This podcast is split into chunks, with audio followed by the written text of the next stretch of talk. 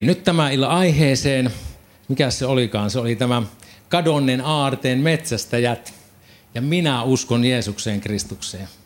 Viime kerralla Jarmo avasi meille näkymiä tuosta, minkälainen on taivaallinen isä. Ja on aivan valtavaa tietää, millainen taivaallinen isä on. Ja sitten vallan kuumouksellista kokea, millainen taivaallinen isä on. Ja se isän rakkaus avautuu meille Jumalan sanan kautta, pyhähengen vaikutuksen kautta. Ja tämän, tämän opetussarjan tarkoitus ylipäätään, se on muistuttaa meitä meidän juurista. Paaluttaa ja vahvistaa sitä perustaa, mihin me oikeastaan uskomme. Ja nyt me käytetään tässä tätä apostolista uskon tunnustusta, se toimii tässä runkona meillä. Viime kerralla Jarmo kertoi, kuinka kiertäviä opettajia oli jo silloin alkuseurakunnan aikaan tai heti, heti kohta niinä ensimmäisellä vuosisadalla, jotka kielsi Jeesuksen jumaluuden ja Jumalan kolminaisuuden. Ja yleensä kysymyksessä oli kysymys siitä Jeesuksen jumaluudesta. Ja jos Jeesus ei olisi ollut Jumala, me oltaisiin edelleen synneissä meidän matkalla kadotukseen. Ja Jeesus, jos taas oli Jumala, kun on Jumala, niin kuin Raamattu sanoo, niin silloin jumaluuden persoonia enemmän kuin yksi. Ja siitä nousee ajatus kolminaisuudesta. Ja siitä silloin taisteltiin. Ja tämä apostolinen uskontunnustahan selkeästi nostaa isän, pojan ja pyhän hengen. Ja tänään me käsitellään Jeesusta, eli poikaa. Raamatun sydän ja punainen lanka on Kristus, Jeesus Kristus. Vanhassa testamentissa katsotaan eteenpäin Jeesukseen ja Uudessa testamentissa katsotaan taaksepäin tapahtunutta – kuolemaa ja ylösnousemusta. Ja kun luet raamattua, niin etsi aina raamatusta Jeesusta Kristusta. Vaikka luet vanhasta testamentista, voi niin miettiä, että mitä tämä tarkoittaa, mitä tämä kertoo Jeesuksesta. Koska kaikki siellä tähtää Jeesukseen Kristukseen. Kalevi Lehtisen näkemyksen mukaan niin raamatun tulkinnan avain on Jeesus Kristus ja siihen ajatukseen on helppo yhtyä. Ja mä ajattelin, että lausutaan vielä yhteen ääneen Jeesusta koskeva tämä uskontunnustuksen osa, ennen kuin mennään tähän. Eli minä uskon Jeesukseen Kristukseen, Jumalan ainoaan poikaan, meidän Herramme, joka sikisi pyhästä hengestä, syntyi neitsyt Mariasta, kärsi Pontius Pilatuksen aikana, ristiin naulittiin, kuoli ja haudattiin astui alas kuollaan, nousi kolmantena päivänä kuolleista, astui ylös taivaisiin, istuu Jumalan, Isän kaikki valtiaan oikealla puolella ja on sieltä tuleva tuomitsemaan eläviä ja kuolleita. Aamen. Eli, eli mä etenen nyt tässä opetusta, menen kohta kohdalta tuota uskontunnustusta läpi, koska me kaikki lähestulkoon varmaan kaikki muistetaan sen, jos se on helppo jäsentää sit sitä kautta. Eli Jeesus Kristus. Jeesus on hebrealais-aramealaisen Jeesua nimen kreikkalainen muoto. Ja Jeesua on puolestaan Joosua, Jehosua nimestä lyhennys. Eli Joosua nimi merkitsee Jahve pelastaa. Ja Jeesuksella oli varmasti täällä maan päällä ollessa, niin hänellä oli useita kaimoja. Ja kun Jeesusta sanotaan sitten Kristukseksi, se pitää sisällään uskon tunnustuksen. Eli se tarkoittaa, että Jeesus on Messias, eli Jumalan asettama voideltu kuningas. Ja kun me sanotaan, että ja Jeesukseen Kristukseen, me tunnustetaan samalla, että Jeesus on Jumalan voitelma ja asettama kuninkaa, kuningas, joka pelastaa. Eli siinä on tosi paljon niin semmoisia hyvin voimakkaita, perusteellisia asioita. Ja se on ihana, että ne saa oikein uskossa sisäistyä meihin. Ja sitten uskon tunnustus jatkuu. Jumalan ainoan poikaan.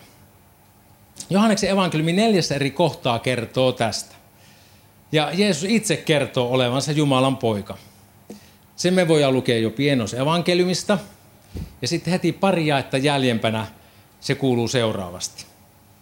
Joka uskoo häneen, sitä ei tuomita, mutta joka ei usko, se on jo tuomittu, koska hän ei ole uskonut Jumalan ainukaisen pojan nimeen. Jumalalla ei ole muita poikia. Se on hyvin yksiselitteinen. No uskon tunnustus jatkuu. Meidän Herramme. Eli Jeesus, Jeesus on Kyyrios, eli Herra. Se kreikan kielen sana Kyyrios on siis käännetty Herraksi meidän raamatussa. Ja sitten Septuakinta. Septuakinta on siis vanhan testamentin kreikannos, joka on tehty noin 200 vuotta ennen Jeesuksen syntymää. Vanha testamentti hebrea on siis käännetty kreikaksi. Ja siellä sitten tämä Jumalan nimi, JHVH, Jahve,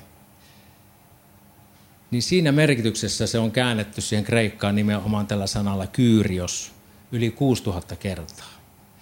Eli Uusi testamentti, joka on kirjoitettu kreikaksi, ja siinä kutsutaan Jeesusta Kyyriokseksi, tarkoittaa sitä, että Jeesus on Jumala. Ja kun sä sanot uskon tunnustuksessa, meidän Herramme, se tarkoittaa meidän Jumalamme, Jeesukseen Jumalaan. Uskon tunnustus jatkuu. Joka sikisi pyhästä hengestä syntyi neitsyt Marjasta. Tässä me tunnustetaan, että Jeesus Kristus on lihaan tullut Jumala. Johannes kirjoittaa. Ja sana tuli lihaksi ja asui meidän keskellämme, ja me katselimme hänen kirkkauttansa. Sen kaltaista kirkkautta kuin ainukaisella pojalla on isältä, ja hän oli täynnä armoa ja totuutta. Eli Jeesus oli jo olemassa ennen ihmiseksi tuloa. Luonnollisessa hedelmöittymisessä syntyy ihan uusi yksilö, uusi persoona.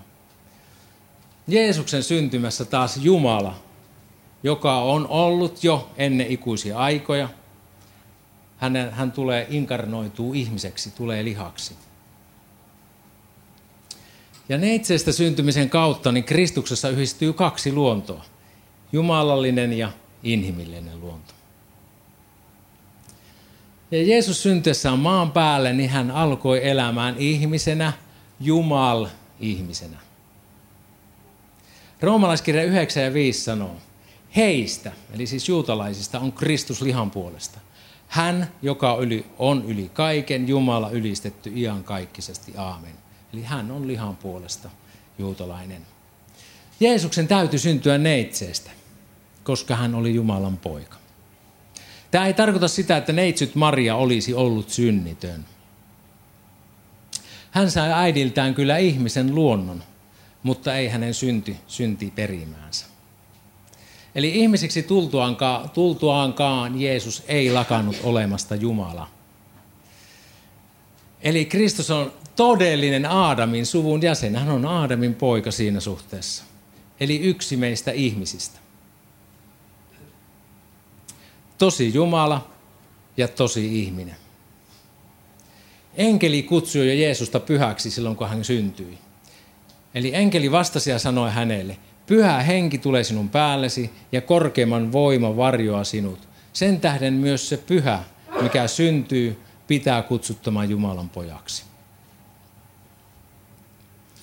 Eli koska ihmissuku liha, oli, lihan, oli synnin turmelema, tarvittiin se ulkopuolelta tuleva pyhästä hengestä sikiäminen.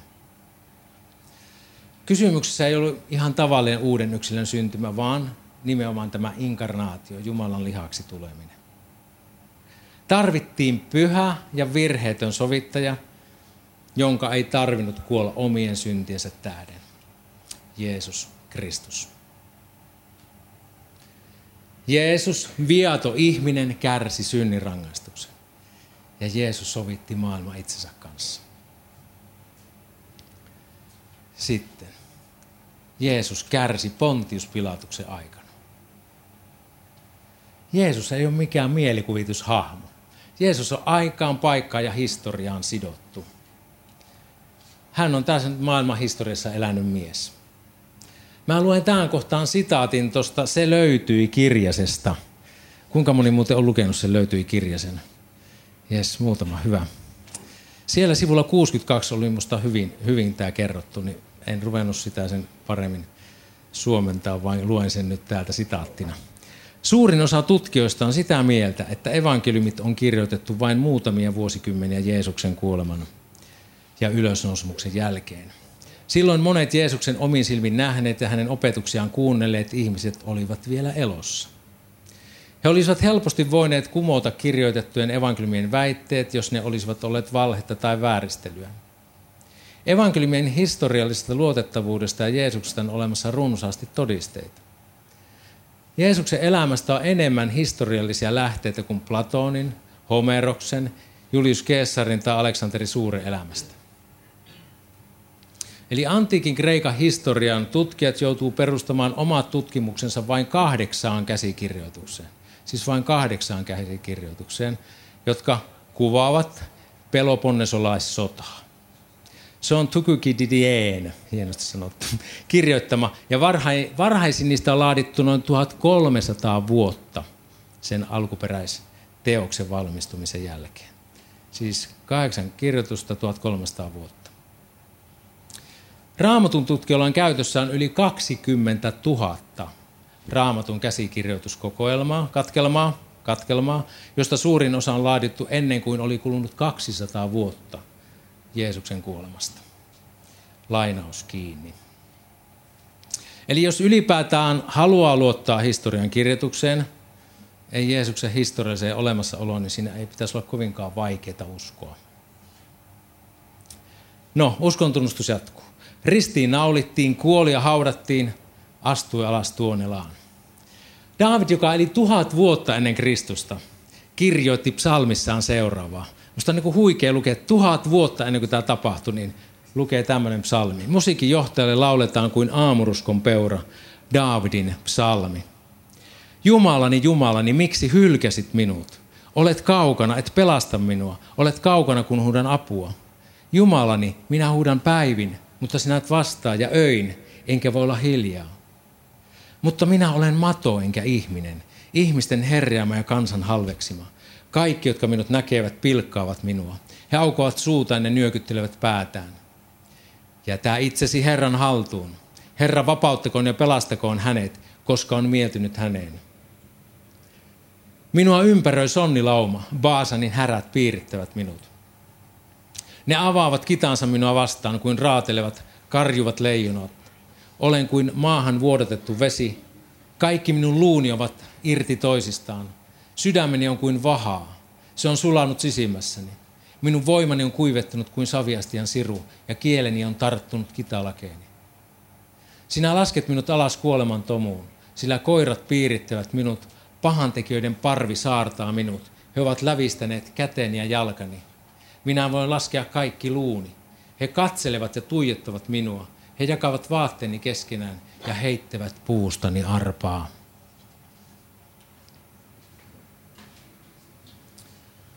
En lukenut sitä salmia ihan kokonaisuudessaan, mutta voit sen lukea kotonasi. Eli tuo evankeliumin, evankeliumin kuvaus verrattuna tuohon luettuun psalmiin, se on uskomattoman yksityiskohtainen. Ja jos huus ristillä, että Jumalani Jumala, niin miksi minut hylkäsit? Tai kansan hallitusmiehet ja vanhemmat pilkkas, että Herra vapauttakoon ja pelastako hänet, koska on mieltynyt häneen. Tai evankeliumi Luukka evankeliumi kertoo siitä, että he jakoivat keskenään hänen vaatteensa ja heittivät niistä arpaa. Eli vanha testamentti puhui edeltä jo Kristuksesta, Messiasta.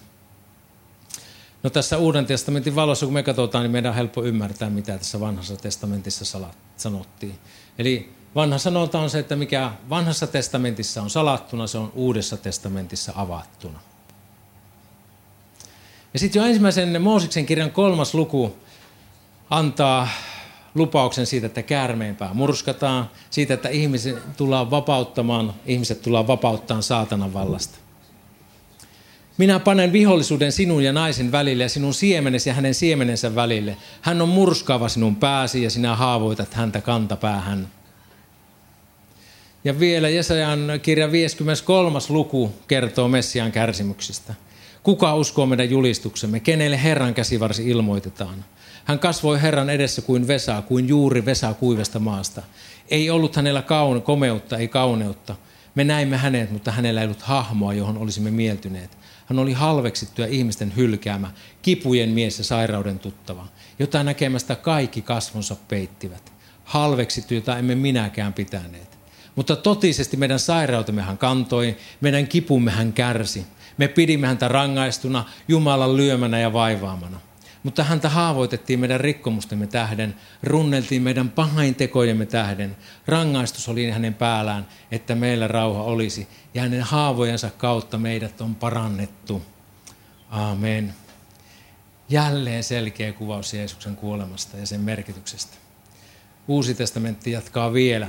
Kristus on lunastanut meidät lain kirouksesta, kun hän tuli kiroukseksi meidän edestämme. Sillä kirjoitettu on kirottu on jokainen, joka on puuhun ripustettu. Jumalalla oli selkeä suunnitelma ihmisen pelastamiseksi. Äh, Jeesus, Jeesus kirottiin, ettei sinua kiroittaisi.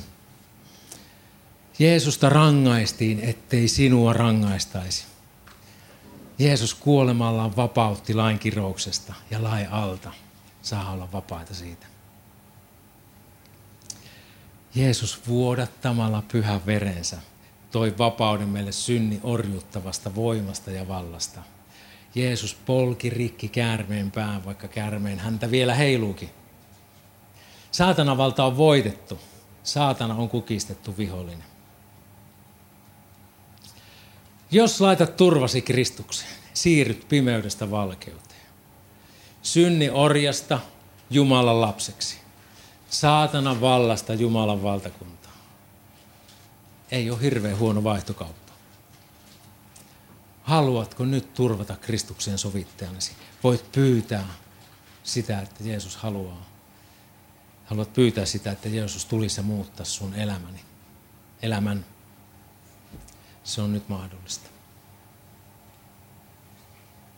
Palataan uskon tunnustukseen.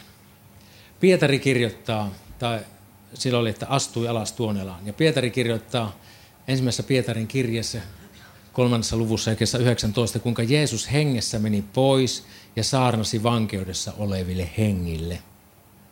Ja sitten helluntai saarnassa Pietari vielä viittaa, että viittaa Daavidin, joka sanoi, että ei Kristus ollut jäävä hylätyksi tuonelaan eikä hänen ruumiinsa ole näkevä katoavaisuutta. Ja niinpä Jeesus nousi kolmantena päivänä kuolleesta. Ja hän ilmestyi ylös nousemusruumiissa jo opetuslapsille. Ja Jeesuksella, Kristuksella on tuon täytetyn työn perusteella, hänellä on kuoleman ja tuonella avaimet. Eli hänellä on täysi valta niihin nähden ilmestyskirja kertoo. Ja minä elän ja minä olin kuollut ja katso, minä elän aina iankaikkisesti ja minulla on kuoleman ja tuonella avaimet. Jeesuksella on valta kuoleman ja tuonella voimia yli. Kiitos Jumalalle. Hän nousi kolmantena päivällä kuolleesta, astui ylös taivaisiin, istuu Jumalan, isän kaikkivaltian oikealla puolella ja on sieltä tuleva tuomitsemaan eläviä ja kuolleita. Eli kristin usko, se on ylösnousemususkoa. Jeesus on meidän sovittaja ja meidän ylimmäinen pappi, ja hän elää. Jeesus ylösnousemuksen jälkeen meni kaikkein pyhimpään taivaaseen, sinne oikeaan taivaaseen, sinne oikeaan kaikkein pyhimpään. Siitä, mistä se ilmestysmaja oli vain kuva. Mutta Kristus ilmestyi tulevan hyvän ylipappina suuremman ja täydellisemmän majan kautta, jota ei ole käsin tehty ja joka ei ole tätä luomakuntaa. Hän meni ei pukkien eikä mullikoiden veren kautta, vaan omaan verensä kautta kertakaikkisesti kaikkein pyhimpään ja saa aikaan iankaikkisen lunastuksen. Siksi Kristus ei mennyt käsin tehtyyn pyhäkköön, joka on vain sen oikean kuva, vaan itse taivaaseen. Ilmestyäkseen nyt Jumalan kasvojen eteen meidän hyväksemme. Eikä hän mennyt uhratakseen itseään monta kertaa, niin kuin ylimäinen pappi menee kerran vuodessa kaikkien pyhimpään mukanaan vierasta verta. Muutoinhan hän olisi pitänyt kärsiä monta kertaa maailman perustamisesta asti. Mutta nyt hän on ilmestynyt vain kerran maailman aikojen lopulla poistaakseen synnin uhraamalla itsensä. Jeesus kuolemansa jälkeen nousi taivaaseen isän Jumalan luokse sinne kaikkeen pyhimpään. Ja kaikkeen hänellä oli omaa verta mukanaan ja hän saa aikaa iankaikkisen sovituksen. Jeesus kärsittyään ristillä synnin rangaistuksen, hän saattoi sovittaa verellään meidät Isä Jumala edessä. Jeesuksen veri toi sovituksen ihmisen ja Jumalan välille. ei ole siis yhden tekevää, nousiko Jeesus kuolleista vai ei. Se on äärimmäisen tärkeä asia. Ja se, että Jeesus istuu Jumala oikealla puolella, se kertoo meille, että Jeesus on osallinen hänen herraudestaan, hänen valtasuuruudestaan. Paavali kirjoittaa Efesolaiskirjeessä. Tällä voimallaan hän vaikutti Kristuksessa herättäessään hänet kuolleista ja asettaessaan hänet istumaan oikealle puolelleen taivaallisissa. Ylemmäksi kaikkia hallitusta ja valtaa, voimaa ja herrautta ja jokaista nimeä, joka mainitaan, ei vain tässä maailman ajassa, vaan myös tulevassa. Jumala on alistanut kaiken hänen jalkojensa alle ja asettanut hänet kaiken yläpuolelle pääksi seurakunnalle, joka on hänen ruumiinsa ja täyteytensä hänen, joka kaiken kaikessa täyttää. Eli Jeesus on totta vie Herra. Jeesuksella on valta taivaassa ja maan päällä. Jeesuksella on herraus näin näkyväisten maallisten hallitusten yli ja Jeesuksella on herraus näkymättömien voimien valtojen yli. Jos me ajatellaan, mitä esimerkiksi Suomessa tänä päivänä tapahtuu, niin täällä ei tapahtu yhtään mitään sellaista, mitä Jumala ei salli tapahtuvan. Vaikka tapahtuu jumalattomia asioita, vaikka tapahtuu pimeitä asioita, se on Jumalan sallimus. Ja kaikki on lopun perin kuitenkin hänen kädessään. Ja hän tietää, ja Jumala laittaa pahankin palvelemaan itseään. Ja tämä sama Herra, hän on myös meidän seurakunnan Herra. Onko Jeesuksella meidän seurakunnassa herraus? Uskotaanko me, että Jeesus on Herra, jolla on kaikki valta, kaikkien voimien valtojen yli? Ja että hän voi toimia meissä, että hän voi toimia minussa ja meidän keskellämme ja että hänen tahtonsa voi toteutua täällä. Toinen mahdollisuus on sitten se, että me ollaan itsemme varassa ja me toimitaan inhimillisellä ymmärryksellä ja inhimillisillä resursseilla. Ei kuulosta hirveän rohkaisevalta. Mutta kiitos Jumalalle, Jeesus Kristus on Herra. Ja oikein rukoillaan sitä, että me saadaan viisauden ja ilmestyksen henki hänen tuntemisessaan. Tämä aika on nyt semmoinen, että se ikään kuin se pyrkii koko ajan niin kuin masentamaan, painamaan ja ikään kuin hämärtämään kaiken sen kirkkauden, mikä millä Jumala haluaa kirkkaasti meidän näkemään se, että mitä meille on lahjoitettu Jeesuksessa, Kristuksessa. Mutta rohkaistaan toinen toista. Me puhutaan sitä, mikä on totta toinen toisillemme ja myös, myös tälle maailmalle ja niille ihmisille, joiden keskellä me eletään. Ja sitten Jeesus on myös tuomitseva eläviä ja kuolleita. Eli Jeesus on oikeudenmukainen tuomari meille ihmisille – on jotenkin ihanaa, että Jumala ei vaan ikään kuin korkeudesta, minä täältä Jumalana tuomitsen sinut ihmisenä. Vaan hän itse tuli ihmiseksi. Hän tietää, mitä on olla ihminen. Hän tietää, mitä on olla ihminen, mitä on olla kiusattu. Ja hän on oikea mielinen, hän on vanhuskas ja hän tuomitsee oikeudenmukaisesti.